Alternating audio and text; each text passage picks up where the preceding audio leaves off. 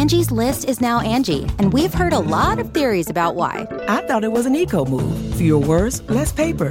No, it was so you could say it faster. No, it's to be more iconic. Must be a tech thing. But those aren't quite right. It's because now you can compare upfront prices, book a service instantly, and even get your project handled from start to finish. Sounds easy.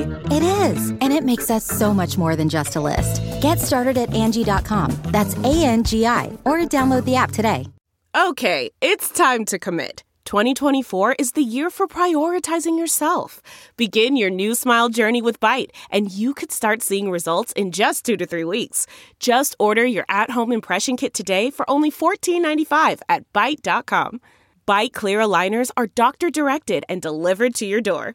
Treatment costs thousands less than braces. Plus, they offer financing options, accept eligible insurance, and you can pay with your HSA FSA. Get 80% off your impression kit when you use code WONDERY at Byte.com. That's B-Y-T-E dot com. Start your confidence journey today with Byte. The comfort of your favorite seat is now your comfy car selling command center, thanks to Carvana. It doesn't get any better than this. Your favorite seat's the best spot in the house. Make it even better by entering your license plate or VIN and getting a real offer in minutes. There really is no place like home. And speaking of home, Carvana will pick up your car from yours after you finalize your offer. Visit Carvana.com or download the app and sell your car from your comfy place. Arrancó la Champions League 2020 y el Madrid perdió. Se dan cuenta que Luis Suárez no hacía falta. Bueno, por lo menos por ahora. El Barça ganó, goleó sin el uruguayo. Y en la NFL, los Niners ganaron un partido importantísimo y parece que el rumbo regresa. Así comenzamos esta edición de Deportes al Detalle.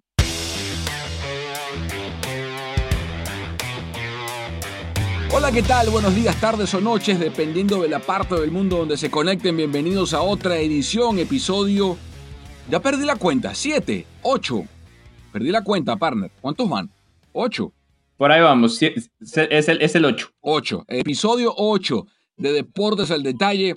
Carlos Justis, quien les habla, Carlos Mauricio Ramírez, Pedro Andrade, eh, desde Salt Lake City. Hoy tuvo inconvenientes tecnológicos no identificados, pero pronto se va a reanudar su conexión con nosotros acá en el podcast par semana de Champions. Regresó la UEFA Champions League y vamos a comenzar con los partidos de este miércoles, específicamente con uno que tiene mucha gente, por supuesto, eh, con la boca abierta, sorprendidos, porque el Real Madrid, ante un Shakhtar Donetsk, que si bien es cierto, nos ha acostumbrado a ser un equipo que en Europa compite, que clasifica con asiduidad a las siguientes instancias de la Champions, a pasar la fase de grupo, es un equipo que está básicamente diezmado por el COVID. Faltaron seis titulares al partido este miércoles contra el Madrid y pese a eso fueron al Alfredo y Estefano y ganaron 3 a 2 partner.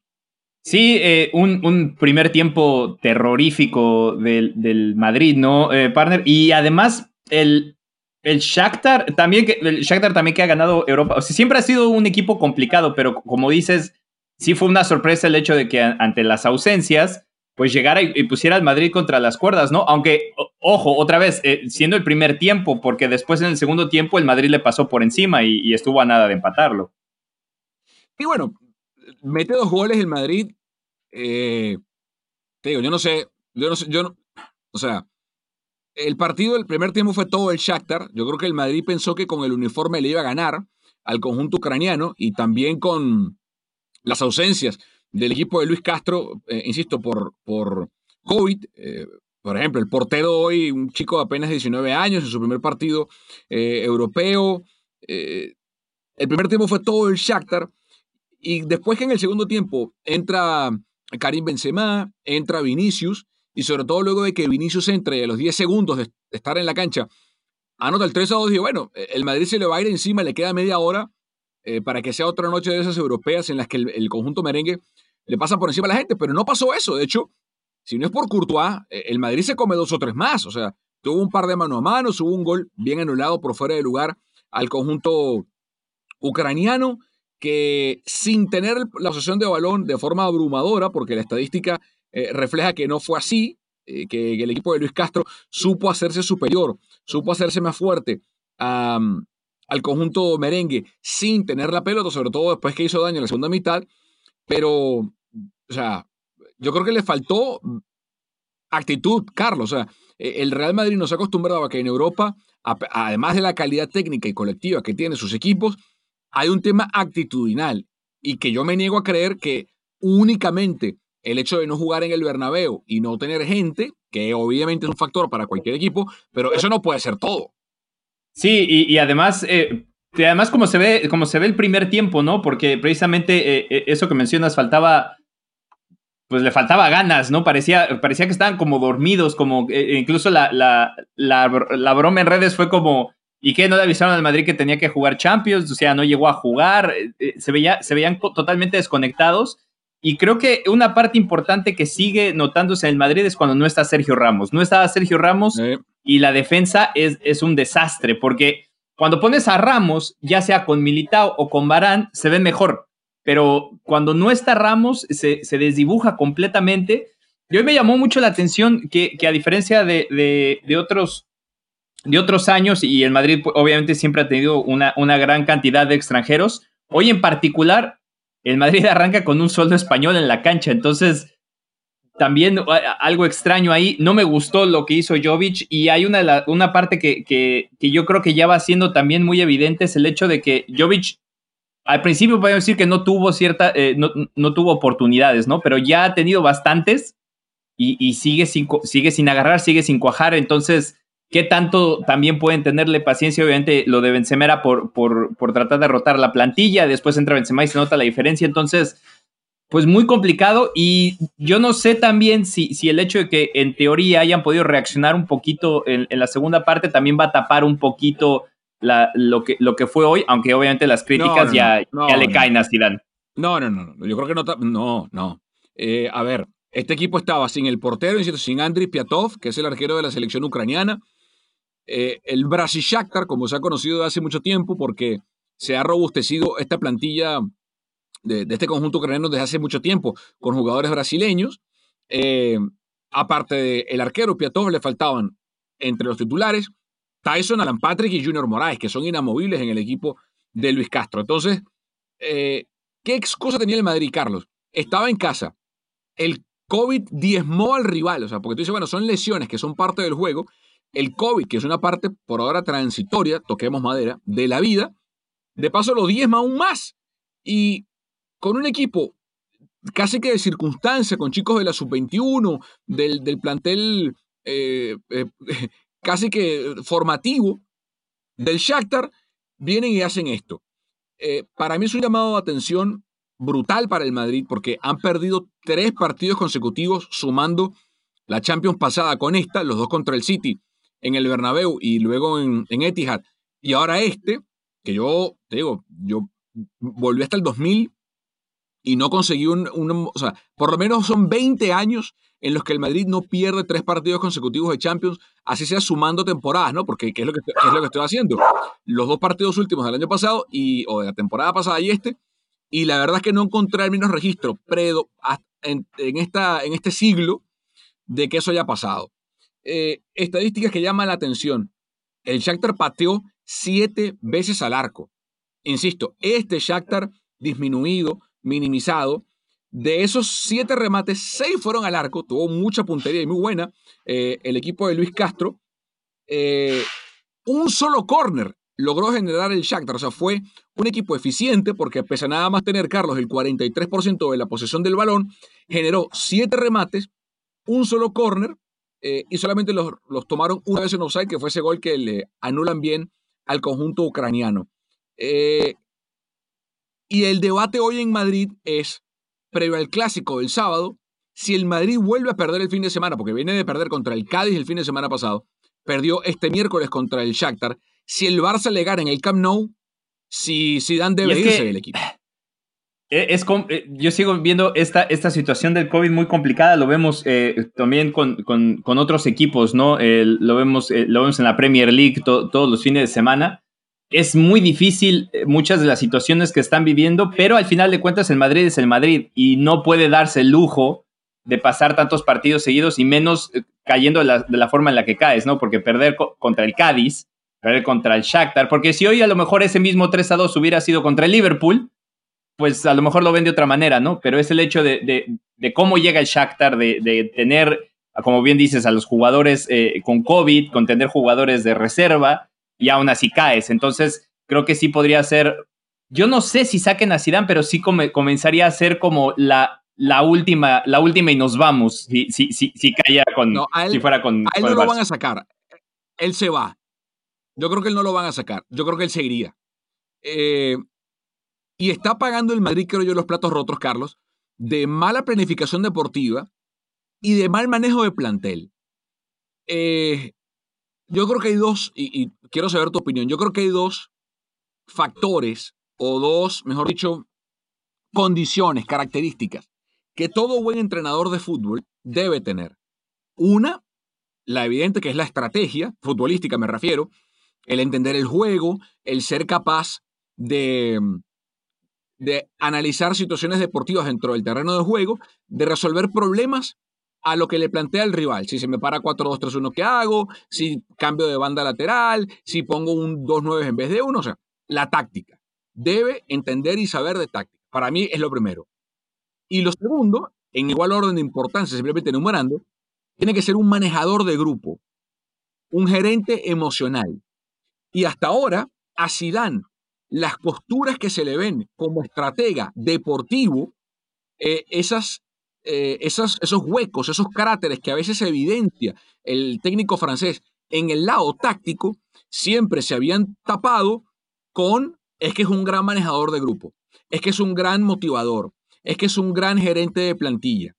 Cuando ganó las tres Champions consecutivas, ese era el discurso. Bueno, el Madrid no nos presenta ninguna innovación táctica que nos llene los ojos, pero es un equipo muy eficiente, granítico, sólido, de concreto, que con un gerente emocional a la cabeza como Zidane, el equipo avanza. Pero es que ahora, Carlos, ni lo uno ni lo otro, porque fíjate tú, dime tú si el Madrid no sería mejor, no se vería mejor en el terreno de juego con Reguilón por la izquierda en vez de Marcelo, con James y con Bale en vez de Asensio y Rodrigo. Y, y son, te menciono esos tres, que los tres hoy están brillando, sobre todo James y Reguilón, porque Bale tenía, ha jugado apenas partidos con el Tottenham, pero son activos que bajo la tutela de Zidane o se desperdiciaron o se, o, se, o se depreciaron al punto que el equipo salió de los tres por distintas razones. Entonces, eh, hay una carga que tiene que lidiar Zidane porque ya tácticamente se sabe que no le da. O sea, no es un genio táctico Zidane. Pero ya lo otro, que era lo que mejor manejaba, tampoco. Pero también, si, si lo analizas desde ese punto de vista, está bien. Pl- Planteó mal el partido al principio, pero supo darle, supo darle un- una vuelta y, y supo venir, supo venir de atrás. Pero, pero ¿por, por qué lo planteó mal? ¿Por, los, por, el, por la No, pero y ni siquiera, porque también tiene mucho que ver. Al final de cuentas, el, el entrenador puede hacer hasta cierto punto tanto. Es, es la, misma, es la misma alineación con, con, con la que quedó campeón el año pasado. Es la misma alineación que, a pesar de los errores que tuvo contra el City, tampoco fue tan fatídico. Y, es, y al final cuentas, la misma alineación, o, por lo menos el parado táctico con el que quedó campeón tres veces de Champions. Sí, ok, tenía Bale, tenía Cristiano, lo que quieras, pero entonces para mí pasa más también por el rendimiento de los jugadores que por el cambio, con el cambio que puede hacer Zidane. Al final de cuentas, Zidane ajustó en la segunda parte y casi le sale.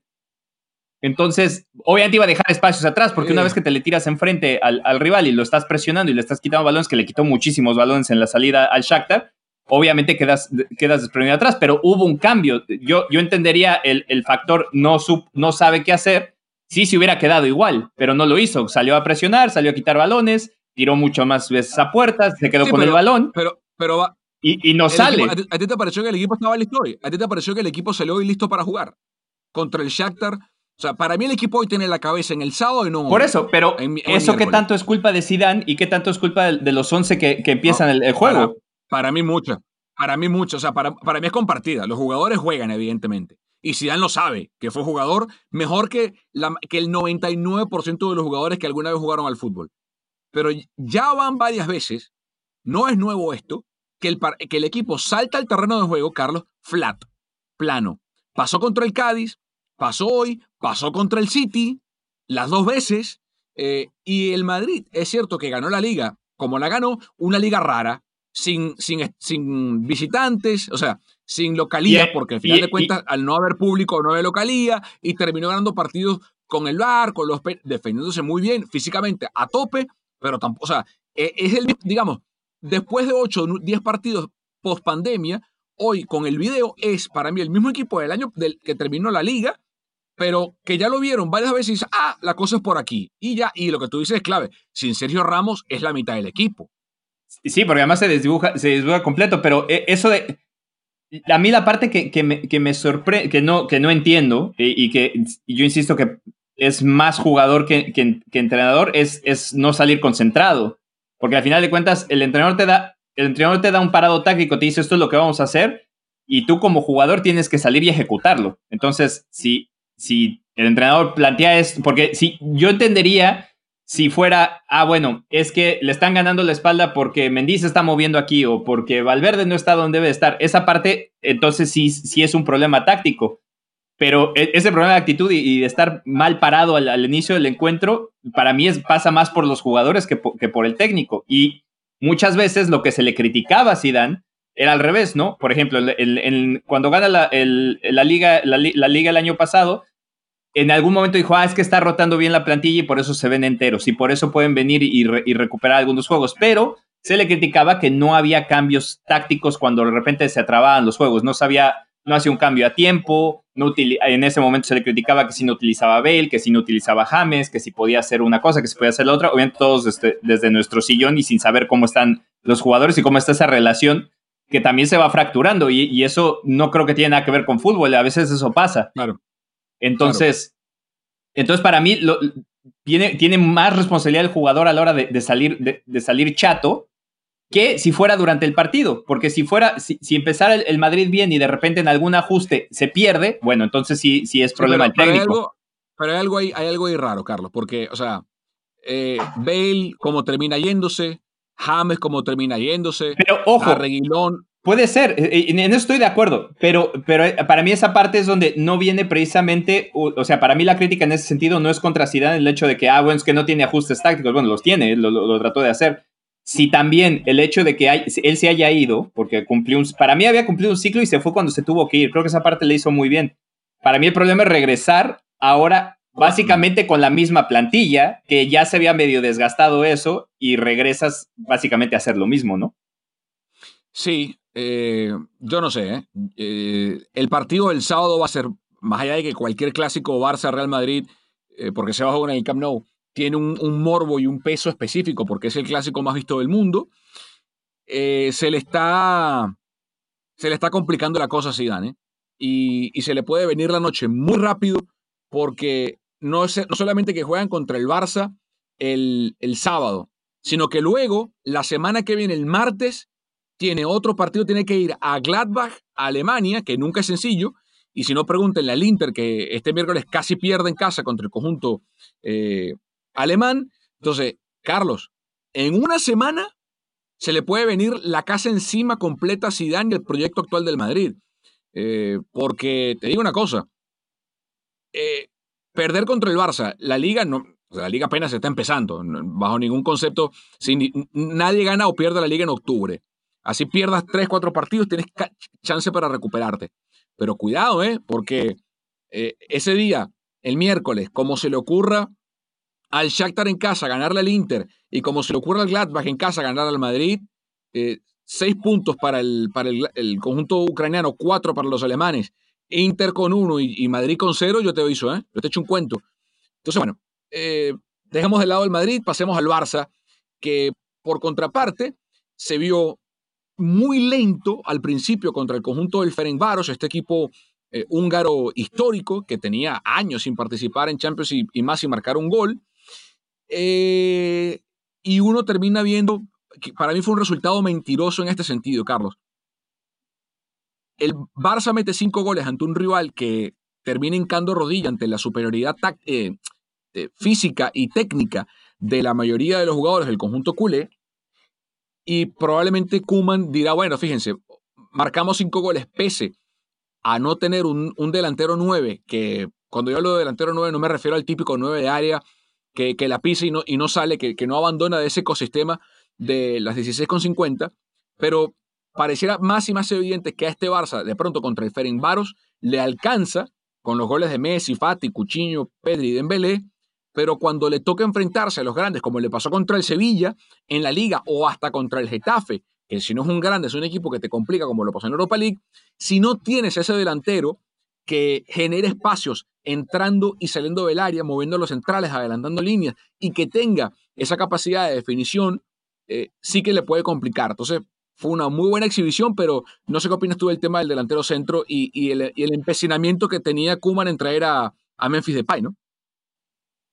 Y además con, un jugador que creo, eh, para mí traer a Memphis era un error porque creo que es un jugador que le sobra, es una, es una posición donde, donde Fati está haciendo bien las cosas, en teoría podría jugar donde juega Coutinho que, o, Messi, entonces no vas, no vas a sacar a ninguno de esos tres para, para, para poner a, a, Depay, era más por un, por un tema de, de, confianza, pero, pero como dices, al Barcelona no le ha alcanzado con, con esto mismo frente al Sevilla y frente al Getafe.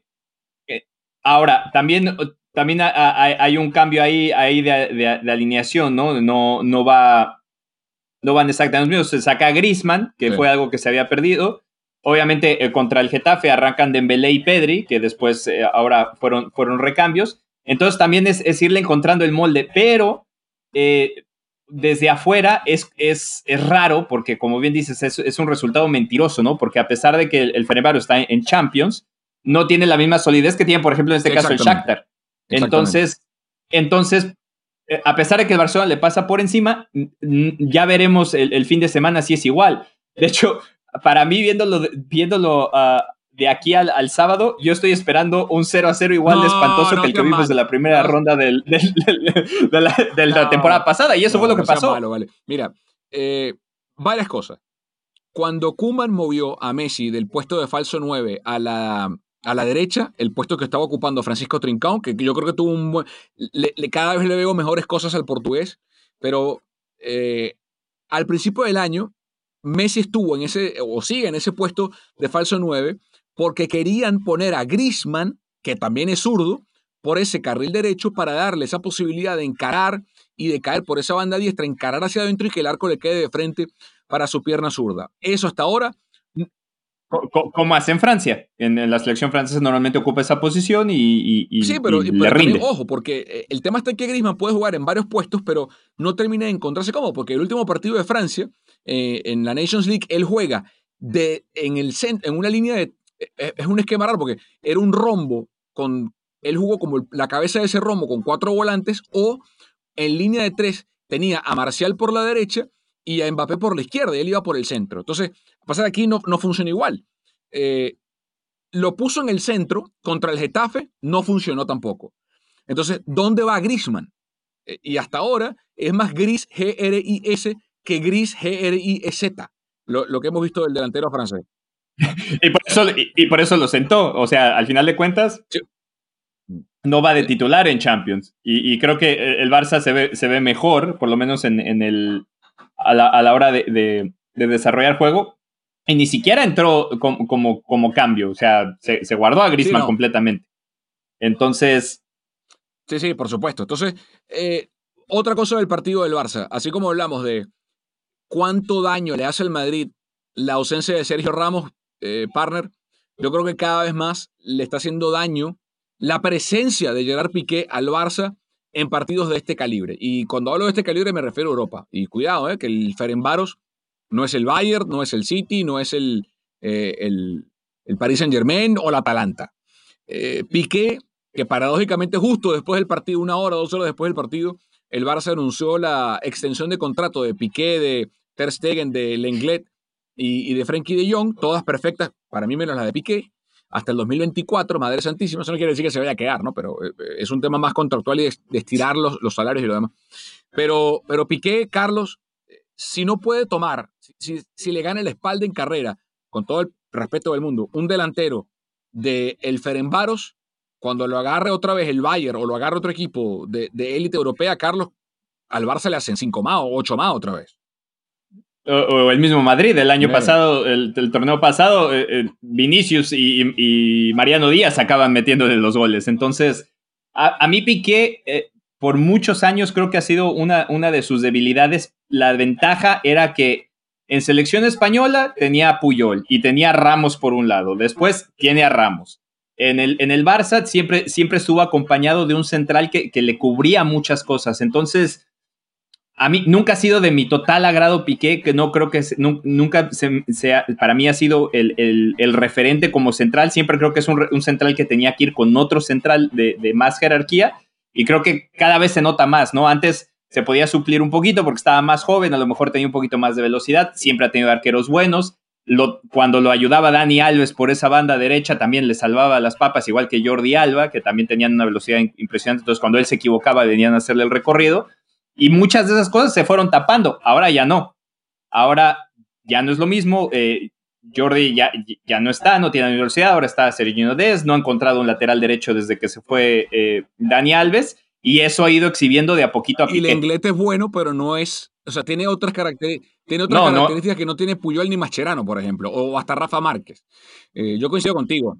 Y, no, y además, Macharano ni siquiera era central, de repente se les ocurrió habilitarlo de central porque se fueron quedando sin centrales, que fue, que fue todavía la más de Macharano de regresar, de, correr y de meter marca, le tapaba muchas veces a Piqué. Piqué para mí es un gran central, lo sigue siendo en cuanto a esta característica. El juego aéreo es muy bueno, eh, la salida por abajo es muy buena, eh, tiene un pie muy educado para ser un central, pero eh, y, ya con la edad que tiene, con los 30 y cuatro años que tiene Piqué, 33, 34 años que tiene, porque eres del 87, eh, misma generación de Messi y de Fábregas, cuando lo agarran mal parado, Carlos, si a los 26, 25, 28 le, lo podía medianamente aguantar a esta, a esta edad, ya no le da más. O sea, y, y si Kuman, y, el problema va a estar aquí, si el Barça, eh, porque hemos visto un poco bloques un poco más bajos, distintos bloques, pero si el Barça le toca ir arriba, a buscar arriba, a presionar y a meter bloques altos, si tiene mucho espacio en la espalda, Piqué es un,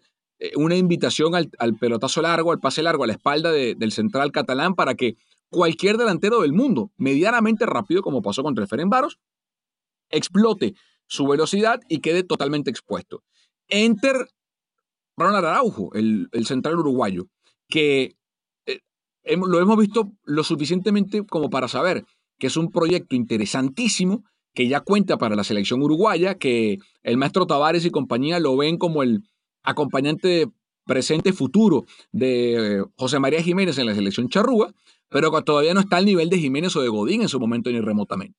Entonces, no hay un puente por ahora conector entre Piqué y Araujo, que yo creo que es lo que le falta a la plantilla de Barça, que en teoría va a ser Eric García, digo en teoría porque pues, hay que ver a Eric García, que el Barça ficha a Eric García no significa que vaya a ser el puente ideal entre Piqué y Araujo, que es lo que yo creo que está buscando el Barça, porque uno está muy joven, Araujo 21, otro ya está avanzado, 30 y pico, Piqué, falta ese central de entre 25 y 29 años o 28 años, que sea el acompañante ideal del inglés para partidos bravos para partidos de cinturón apretado y de, cuchillo entre los dientes. ¿no? Sí, y, además de todo más traerlo en invierno, eh, bueno, ahora empezamos más tarde la, temporada, creo que, eso, creo, que eso, eso ayuda un poco, ¿no? Pero por cómo se va a recorrer también la, eh, la ventana de transferencias, pues también que llegue un jugador nuevo a esas alturas a, acoplarse, eh, a lo mejor no te, salva, no te salva este torneo, ¿no? Y ahí es donde comienzas a, acumular jugadores por, porque sí, o sea, no necesitas tener a Piqué más a Eric García, más a Araujo. Yo no sé, yo estoy de acuerdo contigo, creo que ese movimiento ya se tendría que haber hecho, pero al final de cuentas, eh, yo creo que le podrías dar más juego a Araujo. Es lo, lo platicamos el otro día que pasa eh, con, los San Jose Tienes a Piqué, que, que, obviamente ya no te está resultando, pues dale un voto de confianza y ve, ve qué pasa. A lo mejor no, no, lo vas a poner ahora en el clásico, pero pero puedes, puedes seguirlo utilizando y en un determinado momento dejarlo de titular. Sí, yo creo que el domingo va, eh, perdón, el sábado contra el Madrid. Bueno, no, no, sé si por la simbología, lo que representa Piqué y porque es un partido, yo no sé si, si Kuman no sé si, si esté como para esas cosas o el Barça esté como para esas cosas. Luego de haber perdido contra Getafe y, y es un clásico. Pero a mí no me extrañaría ver a Araujo el, el sábado en el Camp Nou contra, contra el Madrid, pareja de centrales con, junto con Kemal Lenglet. Pero, pero bueno, eh, más resultados y cosas que han pasado en la liga, en la Champions. El Bayern aplastó al Atlético. 22 partidos consecutivos en Europa, Carlos, sin marcar de visitante Luis Suárez. Y hoy se comió un par, eh, más allá de que yo creo que así hubiese anotado ambas, el Bayern igual le ganaba al Atlético de Madrid, pero eh, vimos otra vez a Luis Suárez que desde hace un par de años no marcaba con el Barça de visitante en Europa. Sí, y el Bayern sigue siendo una máquina, ¿no? Parece que, que, sigue siendo amplio favorito para seguir ganando porque tiene muy poca competencia en, en, la liga local que le permite rotar plantilla y bueno, después llega y da estas exhibiciones, ¿no? Entonces, eh, también eso creo que eh, hace ver peor al Atlético a lo mejor de lo que es, eh, pero al final de cuentas, si, si el Atlético es un equipo que, que está invirtiendo y que, que, está armado para tratar de pelear en, las, en, las, instancias más altas de la Champions, pues bueno, pues ahí estás, ¿no? Eso te enseña dónde, dónde estás parado ahora. Y lo de Suárez, ex, muy extraño, ¿no? Eh, eh, para mí creo que ya pasa por un tema mental saber que estás jugando un partido europeo y que, las cosas no se te dan. Pero pues también Suárez, también después de todas las lesiones y todo esto, yo lo veo más de, más de salida que otra cosa. Ojalá pueda romper la racha ya nomás por decir que lo hizo. Eh, partidos de la jornada del PSG Man United fue extraordinario allá en, en, París con los goles de Rashford y de Bruno Fernández, que se lo ve capitán en el equipo de Ole Gunnar Solskjaer, se vio muy bien y cuidado al PSG, eh, cuidado al trabajo de Thomas Tuchel, eh, porque es cierto que está segundo en la liga, por debajo del Lille, que apenas está empezando, es obligatoriedad para el PSG ganar la Liga y con comodidad galopando pero eh, el crédito de, Tuchel se va a acabar rápido, le, le, va a importar muy poco a los jeques que el año, la temporada pasada llegaba a la final de la Champions con el PSG. Eh, este partido eh, y este grupo es más complicado de lo que mucha gente cree, porque de paso el Leipzig ganó su partido ante el Istanbul Basaksehir 2 por 0. Em, resultados llamativos. El City ganó 3 a 1 el Porto, jugó el Tecateto Corona Carlos, titular 77 minutos para el Tecate eh, en el equipo portugués, que tiene un comienzo en falso. No anda bien el equipo de Sergio Conceição, ha ganado eh, los últimos tres partidos entre Liga y Champions, tiene dos derrotas y un empate. Eh, se alegrarán los americanistas que Mateus Uribe dio asistencia para el colombiano, su compatriota Luis Fernando Díaz, pero bueno, otro partido para el Tecate Corona eh, en la Champions. Volvió a jugar Carlos de lateral derecho en el equipo de Sergio Consensao, eh, en el que también Agustín Marchesín fue titular. Sí, y en el Porto eh, se ve bastante bien, incluso la, gente eh, que trabaja para, para, las redes sociales de, de, del Manchester City decía que, que seguían, te, teniendo estas regresiones como de, del Tecatito en, en CONCACAF. Entonces, sigue manteniendo el nivel, obviamente pierden contra el City, pero eh, a nivel individual creo que el, el Tecat sigue enseñando muy buenas cosas. Eh, clavado en esa posición, que es donde lo, lo utilizan en, en, el, en el Porto, y, y creo que pues, le, le, ha rendido, le ha sacado resultados, no, lo, lo, veo difícil. Ahora, obviamente, cuando juega contra un equipo así, pues también deja más espacios. El, nunca, Jesús Manuel nunca ha sido muy bueno para marcar, y bueno, hoy el City le, le, le pasa factura, ¿no? Que el, el City que también ha venido medio tambaleando ahí entre el final de la liga pasada y, y, y cómo se han ido, se han ido las cosas. Eh, más repaso de mexicanos en, en, la UEFA Champions League este, fin de, eh, este martes y, y, miércoles, Carlos. Quiero, ¿qué lectura le das a, a lo de Edson Álvarez? Porque era el partido 1 de Champions, el conjunto de Eric Ten Hag terminó jugando 4-3-3, como ya es, eh, ya hace años parte del ADN del Ajax. Daley Blind, el hijo de Danny Blind, jugó como ese volante 4. Si hablamos de la figura, por ejemplo, en el Barça, eh, ese volante tiene el número 4, es la demarcación, más allá de que Blind use el 17. Pero de volante 4 jugó Daley Blind y como centrales estuvo Schurz, el chico de apenas 20 años, como central por la derecha, Per Schurz, y el central por la izquierda fue Martínez. Eh, y se quedó en la banca todo el partido eh, Edson Álvarez. No sé qué lectura le da, si te preocupa o no, que ya el primer partido contra el Liverpool en casa, que Lisandro Martínez de 22 años, el exjugador de Defensa y Justicia, y Per Schurz de 20 como centrales y sobre todo lo de Blin como volante 5 o 4 en el esquema del Ajax, eh, en este partido han sido titulares por encima de Edson. No, yo creo que eh, de entrada el, el, entrenador no lo ve como central. Eh, nosotros sabemos que juega esa posición, incluso a veces creo que para mí es, es, es mejor stopper, porque ni siquiera como central, eh, si, juega un poquito en esa línea por delante, no necesariamente como cuatro, porque no, tampoco creo que Edson tiene suficiente distribución como para hacer un, un, cuatro total. Creo que ahí es donde funciona mejor, ¿no? Hoy, el, en, este parado, trata, sabe que está jugando contra el Liverpool, que hace dos años ganó la Champions, y pone al hombre de experiencia, ¿no? Al, al, holandés, además, que, que, representa algo para el club, lo pone, lo pone ahí como, como contención y ahí es donde, donde cae Danny Blin. Y este, y, y después eh, sí me llama la atención que no lo pongan entre los cambios, pero también el hecho de que Liverpool se pusiera arriba en el primer tiempo, pues tampoco te da para meter a un, a un, jugador de características netamente defensivas, porque tenía que estar saliendo al ataque. Grupo A, Bayern con tres, Lokomotiv con uno, el Salzburgo con uno y el Atlético de Madrid goleado por el Bayern eh, sin unidades en la fecha 2. Vamos por grupo. En la fecha 2 en este grupo, partner, eh, Lokomotiv recibe en Moscú al Bayern la semana que viene, el martes, y el conjunto del Atlético de Madrid en el Wanda Metropolitano ante el Salzburgo. Eh, pronósticos para la semana que viene, el grupo A. Bayern y Atlético, ¿no? Hmm. ¿No? ¿Cuál son? Lokomotiv Bayern y Atlético Salzburgo. No, el, definitivamente el Bayern va a ser otra eh, exhibición de, muchos goles. No creo que vaya a, estar con menos de 3, 4 goles en, ese partido. Y después en el Atleti Salzburgo, eh, no vi mucho al Salzburgo, mucho al Salzburgo hoy y creo que la ventaja de estar en el, Wanda tal vez le ayude a sacar el resultado, aunque no, no muy cómodamente. Hmm. O sea, no, no, no, no te veo convencido entonces, ¿no?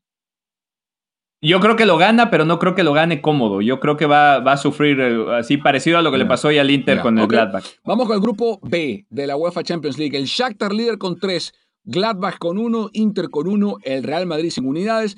Próxima fecha también el martes que viene.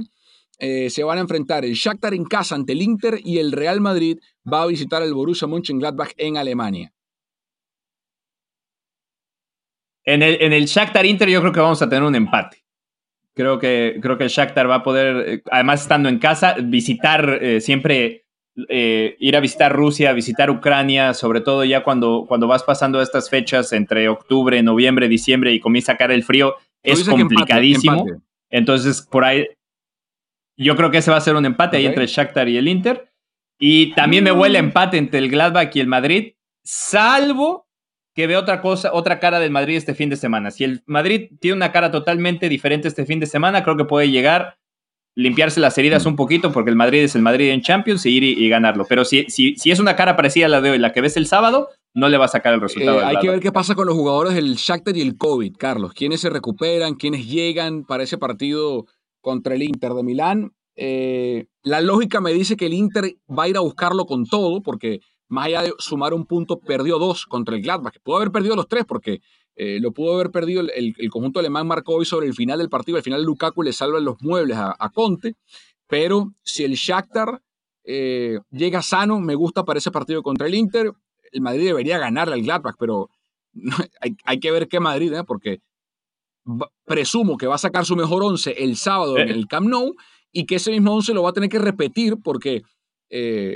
y hay que ver eso, el desgaste, cómo llegan, no sé, eh, no sé. Vamos al grupo C, rapidito. City con tres, Olympiacos con tres, Olympique Marsella sin puntos y el Porto tampoco tiene unidades. En la próxima fecha, el día martes, el Manchester City visita al Olympique Marseille y el Porto del Tecate recibe al Olympiacos. En el, en el Marseille City, eh, con lo mucho que me duele decirlo por eh, mi querido Andrés Villasboas, creo que el City se lo va, se lo va a llevar aunque estén en Marsella. Y en el Porto Olympiacos creo que el Porto, el Porto le puede sacar un resultado. Hoy el Marsella se vio, eh, el Olympique se vio un poquito chato y, con muy poquito el Olympiacos se lo sacó, pero el Porto le plantó mejor cara al City con todo y el resultado. El, Porto, el, Porto, el Porto tuvo un accionar bastante decente y creo que eh, eso traducido a la hora que reciban al Olympiacos en casa le va a servir para, para sacar el resultado. De acuerdo. En el grupo D, para cerrar la primera, la primera vuelta de la Champions, y los primeros cuatro grupos, Atalanta con tres, Liverpool con tres, el Ajax sin unidades y el Midtjylland danés sin puntos. La próxima fecha, Liverpool en casa ante el Midtjylland y el Atalanta en Bérgamo contra el Ajax. Creo que lo gana el Liverpool, pero va a llevar equipo alterno, lo más seguro, contra, va, a tratar ahí Klopp de rotar la plantilla un, poquito, pero se lo, va, se lo va a terminar llevando. Y el Atalanta le va a ganar al Ajax. El Atalanta es un equipo que desde el año pasado está muy bien armado, hace las cosas muy bien y ahora otra vez le clavó cuatro al Midtjylland. Entonces veo al Atalanta sacando el resultado frente al Ajax.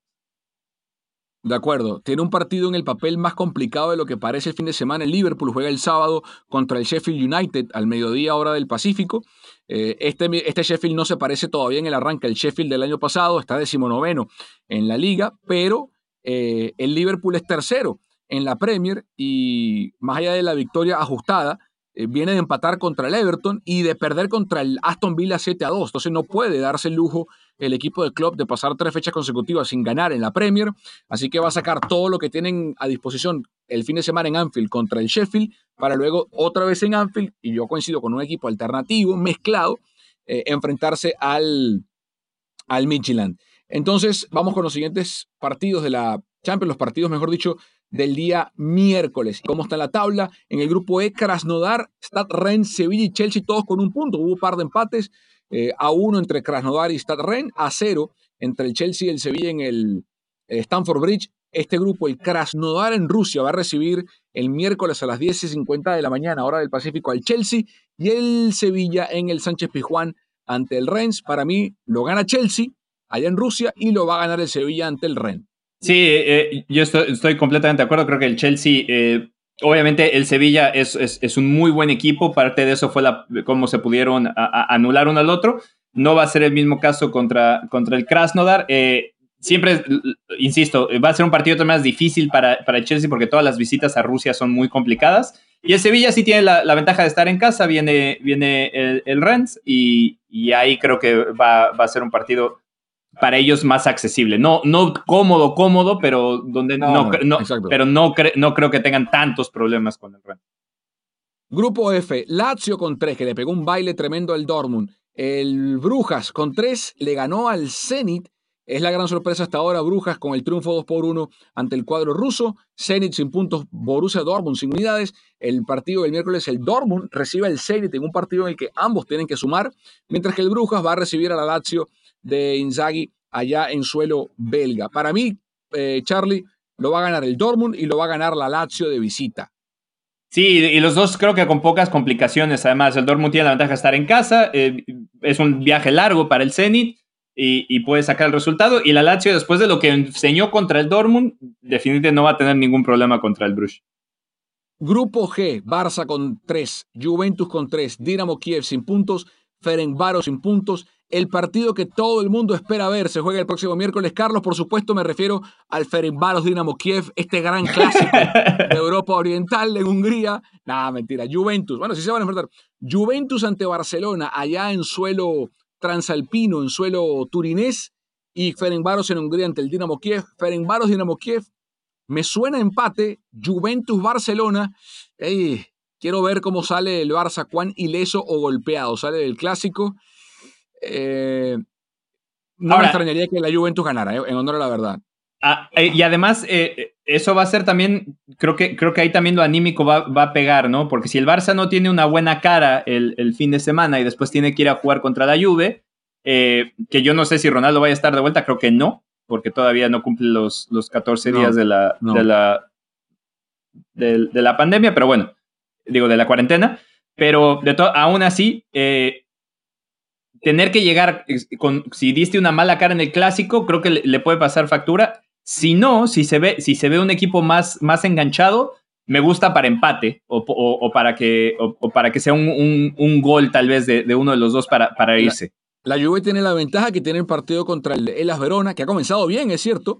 Eh, el conjunto eh, eh, me quedé pegado. El conjunto de Juric eh, ha, comenzado bien, no sé por qué estaba pensando en otra cosa. Eh, el conjunto de Juric ha comenzado bien, tiene siete puntos en el arranque del calcio, es séptimo, de hecho está un punto nada más por debajo de, la Juve.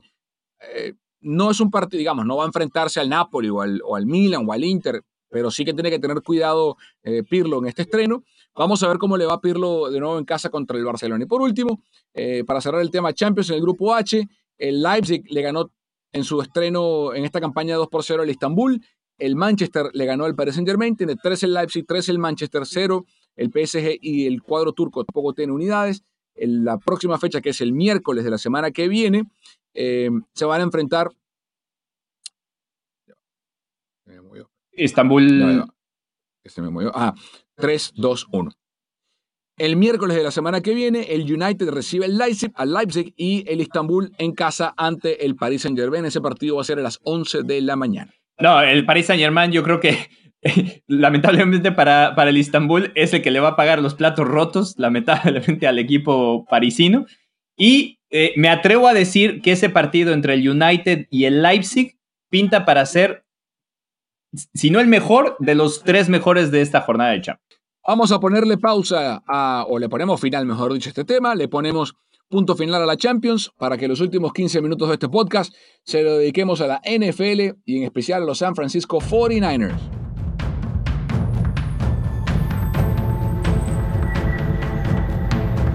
Y ganaron los Niners, y ganaron los Niners en un partido que era esencial para el futuro de esta campaña para el equipo de eh, Kyle Shanahan contra un rival divisional en casa. Eh, ganar a los Rams, ya tiene récord de 4 y 0 Kyle Shanahan contra Sean McVay cuando Jimmy Garoppolo estaba bajo centro. Las derrotas que se han producido fueron cuando Jimmy estuvo lesionado o simplemente no estaba eh, en el equipo. pero qué, qué importante fue la victoria, se vio desde el principio yo decía, no sé si lo hablamos en el podcast la semana pasada, que para mí era importantísimo, Carlos, que los Niners tuvieran el ovoide primero, que tuvieran una gran serie ofensiva inicial, que la, tuvieron, anotar y empezar a meterle presión a una ofensiva de los Rams que había sido implacable en las primeras series de sus juegos anteriores. En las cinco semanas previas, el equipo tuvo en cinco series iniciales cuatro touchdowns, apenas detuvieron a los Rams por segunda vez en la temporada. Eh, y para mí hay dos grandes historias, ¿no? El, el tema ofensivo de cómo logró la línea ofensiva de los Niners anular por completo a Aaron Donald, que yo creo que ni siquiera vino a Santa Clara, o si, o si alguien utilizó el 99, fue el gemelo, eh, el gemelo, sí, menos habilidoso de la familia Donald. Y la verdad es que no, que el trabajo lo hizo Daniel Brunskill y compañía en la línea ofensiva. Un triunfo enorme a la ofensiva con un Jimmy Garoppolo que tuvo un rating de 124.3, el QBR de 90.4. Eh, y el juego terrestre, que se vio muy bien. Y por contraparte, Carlos, lo, preocupante ahora son las lesiones. Otra vez, eh, Raheem Monster va a estar fuera en IR. El centro, eh, Ben Garland, va a estar fuera. Ronis Grasso va a ser el centro contra Nueva Inglaterra. Fue un partido redondo para San Francisco. Y, además Trent Williams también, que está todavía eh, cuestionable. No sabemos si, si, si vaya a estar. Eh, para mí una parte muy importante, y sí, lo, hablamos tú y yo, e incluso yo lo platiqué también en, en, otro, eh, en otro podcast donde estuve invitado, era el hecho de tener el ovoide y hacer series largas, porque saber que tu, que tu defensiva no estaba en las mejores condiciones era importante tener el balón. Y, tú lo dijiste, Shanahan siempre quería, quería tener el, siempre da el balón en la primera serie, ahora no lo hizo y fue lo primero que pensé cuando, vi que pasó, fue, fue, algo que dijiste. Y, en la defensiva, creo que una de las, de las claves fue el hecho de que estuviera Emmanuel Mosley. Creo que el hecho de recuperar a uno de, a uno de los titulares en, en, la secundaria ayudó a que también eh, hubiera más confianza en, en esa línea y, y, pudieron aguantar también los embates de los Rams, porque no fue sola el hecho de que eh, en la primera serie, la primera o segunda serie ofensiva tuvieran series de seis o siete minutos. Fue también el hecho de que pudieron en algunos momentos limitar la cantidad de, terceras oportunidades que tuvo el, equipo de Los Ángeles. Y creo que parte de eso fue recuperar eh, por lo menos a Mosley, que, le dio otro valor ya a la secundaria de los Niners. Sí, eh, varias cosas. Jason Verrett es tremendo. apenas en todo el año ha permitido cuatro recepciones para 24 yardas. Eh, es decir, ha sido un, lo que en inglés se llama como un lockdown corner, un esquinero que no permite absolutamente nada. Está permitiendo 7.8 de rating a los mariscales de campo rivales cuando lanzan en su dirección. Eh, y fíjate lo paradójico, que en una campaña donde los Niners han sido diezmados por lesiones, eh, él ha estado sano, que las lesiones han sido precisamente la, gran, el gran enemigo de Verrett, cuando estaba con los Chargers, eh, mostró su capacidad, mostró lo que podía eh, hacer y aportar una defensiva. Este año, pues qué bueno que ha sido, ¿no? Que, que, él se ha mantenido sano, porque mira que lo ha necesitado San Francisco eh, este año. a mí me preocupa mucho, pensando en futuro, qué va a pasar con este equipo de los Niners, Carlos, hablando un poco de actualidad, con las lesiones, porque oh, este, este miércoles habló eh, Shanahan, le preguntaron por D. Ford y por em, eh, Richard Sherman y dijo claramente que a los dos, si regresan, sería después del bye week. Y estamos hablando de que el bye week de los Niners es en la semana 11. Es decir, estamos, para que tengan una idea, vamos a entrar a la semana 7 de la NFL. Eh, le quedan todavía, en teoría, cinco semanas para volver. Eh, lo de D. Ford no me sorprende porque por la naturaleza de su lesión, cuello, espalda, eh, lesiones cervicales. Lo de Sherman sí me preocupa. Porque, digamos, las dos me preocupan, pero lo de Sherman no lo veía venir. Porque cuando salió de ese juego contra Arizona, que de hecho apenas se perdió cuatro o cinco snaps defensivos, se hablaba de que era la pantorrilla, que no era nada grave, que sí, a lo mejor lo ponían en IR porque era un IR de tres semanas y que debería estar de vuelta para el juego contra los Dolphins, que fue ya la semana antepasada. Y aquí estamos ahora estirándolo para la semana 13. Eh, le tuvieron que poner inyecciones especiales, está con una bota. Eh, o sea, cada día se pone peor la cosa. Y la preocupación es, bueno, eh, a la edad que tiene Sherman y en su último año de temporada, si, o sea, qué va a pasar con él, ¿no? Para futuro, si se va a quedar en el equipo, si lo van a querer renovar, si él va a querer quedarse más con los Niners, que yo quisiera creer que sí, pero para el presente, que es lo que nos importa, sí es una preocupación muy delicada lo del tema de Sherman y ojalá que, que vuelva lo más pronto posible, que sería, insisto, para la semana 12. Sí, y, y Shanahan eh, al principio lo hizo ver porque muchos le preguntaron por, la zona en la que es, sabemos que, Richard Sherman tuvo esa, esa, lesión del tendón de Aquiles. Entonces, por la, por la zona donde era, eh, se le preguntó al principio que si esa lesión en, la pantorrilla tenía, a lo mejor no era en la pantorrilla, a lo mejor tenía que ver con, el tendón. Y Shannon dijo muy seguro en aquella ocasión que no, y que ha tenido algunos setbacks, ¿no? Que alguna, algunos, algunas eh, complicaciones la, la lesión de, de Sherman. Puede ser entendible por la zona en la que es, porque además eh, eh, esos, esos desgarres en, la pantorrilla eh, pueden ser a cualquier altura, ¿no? Y, depende de la altura de, la pierna en la que esté, también tiene, tiene pues más estrés en una que la otra. Pero sí es preocupante que, digo, podías esperar a lo mejor en el peor de los casos cuando tienes una lesión muscular que no requiere cirugía, pues normalmente son ocho semanas. Aquí la estás estirando que la lesión vino en la semana dos y estarías hablando de diez semanas. Entonces, no, y, las inyecciones y todo, me, preocupa el hecho de que tal vez sea, eh, eh, sea un desgarro mucho más fuerte, tal vez sea una ruptura del músculo que, están tratando de ver si no requiere cirugía, porque si lo tienen que operar, entonces sí se termina la temporada y es algo que creo que todavía están estirando un poquito. Sí, vamos a ver. Eh, sí, es sí es de preocupar. Pero bueno, volvió San Francisco, para cerrar con el juego el domingo pasado, volvió San Francisco a ser el equipo eh, eficiente en defensa, pese a las ausencias. El equipo hizo un cambio esta semana, trayendo a Jordan Willis desde los Jets. Vamos a ver qué puede aportar. Hasta ahora ha jugado muy poco con New Jersey, pero sí es un jugador muy rápido. Este eh, ex Kansas State que fue tomado en el draft por Cincinnati. Eh, su principal característica es la velocidad, cosa que desesperadamente necesita San Francisco desde el borde en el frente 4-3, sin Bose, sin Ford que son justamente esos Ferraris que por los extremos eh, meten presión al mariscal de campo rival. Al no tenerlos, eh, pues bueno, vamos a ver qué, opción puede proveer Jordan Willis, el ex Cincinnati y ahora Jets, que llega desde New York por una... Eh, los Jets mandaron un pick de séptima ronda a San Francisco y Willis que mandó un pick de sexta ronda del 2022 de vuelta a los Jets. van contra New England, lo que se va a llamar el Jimmy Garoppolo Bowl, porque se, se, va a enfrentar a Bill Belichick allá en Foxborough, el equipo de los Pechos que vienen de perder ante los Broncos el fin de semana pasado. Eh, ojalá que gane San Francisco, que se ponga 4 y 3, y porque además hay un juego divisional entre semanas. Juega eh, el equipo de Seattle, se enfrenta esta semana, juegan contra Arizona, si no me falla la memoria, sí, contra Arizona. Eh, ese partido va a ser el domingo en la tarde. así que bueno, vamos a ver que, si puede sacarle ventaja recortarle un juego a los, a los Seahawks o empatar a, a los Cardinals, que si pierden ese partido, pues tendrían también récord de 4 y 3, partner. Y además, eh, lo, dijimos al, al, principio de la temporada, incluso cuando, cuando estuvimos eh, en vivo por ahí en Instagram el día del draft, que definitivamente iba a ser la división más complicada y lo, y lo vemos. Los, los Niners, que son últimos hoy, están con récord de 3 y 3.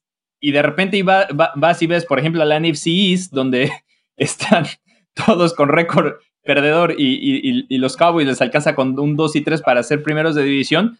Eh, eso te, te, pone más las cartas complicadas. Sí. Ahora, me gusta el hecho de que los Niners despertaron justo ahora, porque, por ejemplo, ahora el partido de los Patriots, hace dos semanas hubiera parecido que, que, que esta seguidilla de partidos, que sigue siendo igual de complicada, era peor de lo que es, ¿no? Ya Claro, los Niners claro. demostraron que.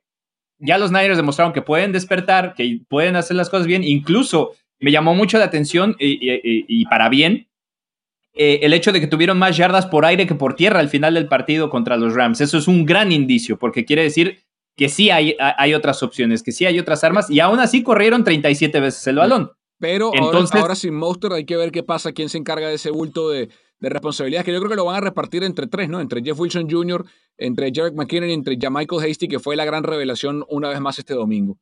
Eh, Eh, siempre y cuando, siempre y cuando eh, Wilson pueda regresar completamente. Estaba todavía cuestionable. no sé qué tantos reps puede tener. La- yo creo que el grueso va a ir para, para McKinnon. Pero si, si los Niners pueden encontrar un par de huecos y abrir el play action como lo hicieron contra, eh, contra, el, contra el equipo de Los Ángeles, tiene muchas opciones porque están estas, esta opción del, eh, del Deadpool, ¿no? De, que, que es la jugada que, que decía Dead- Shanahan. Deadpool, donde X- Deadpool X-Force.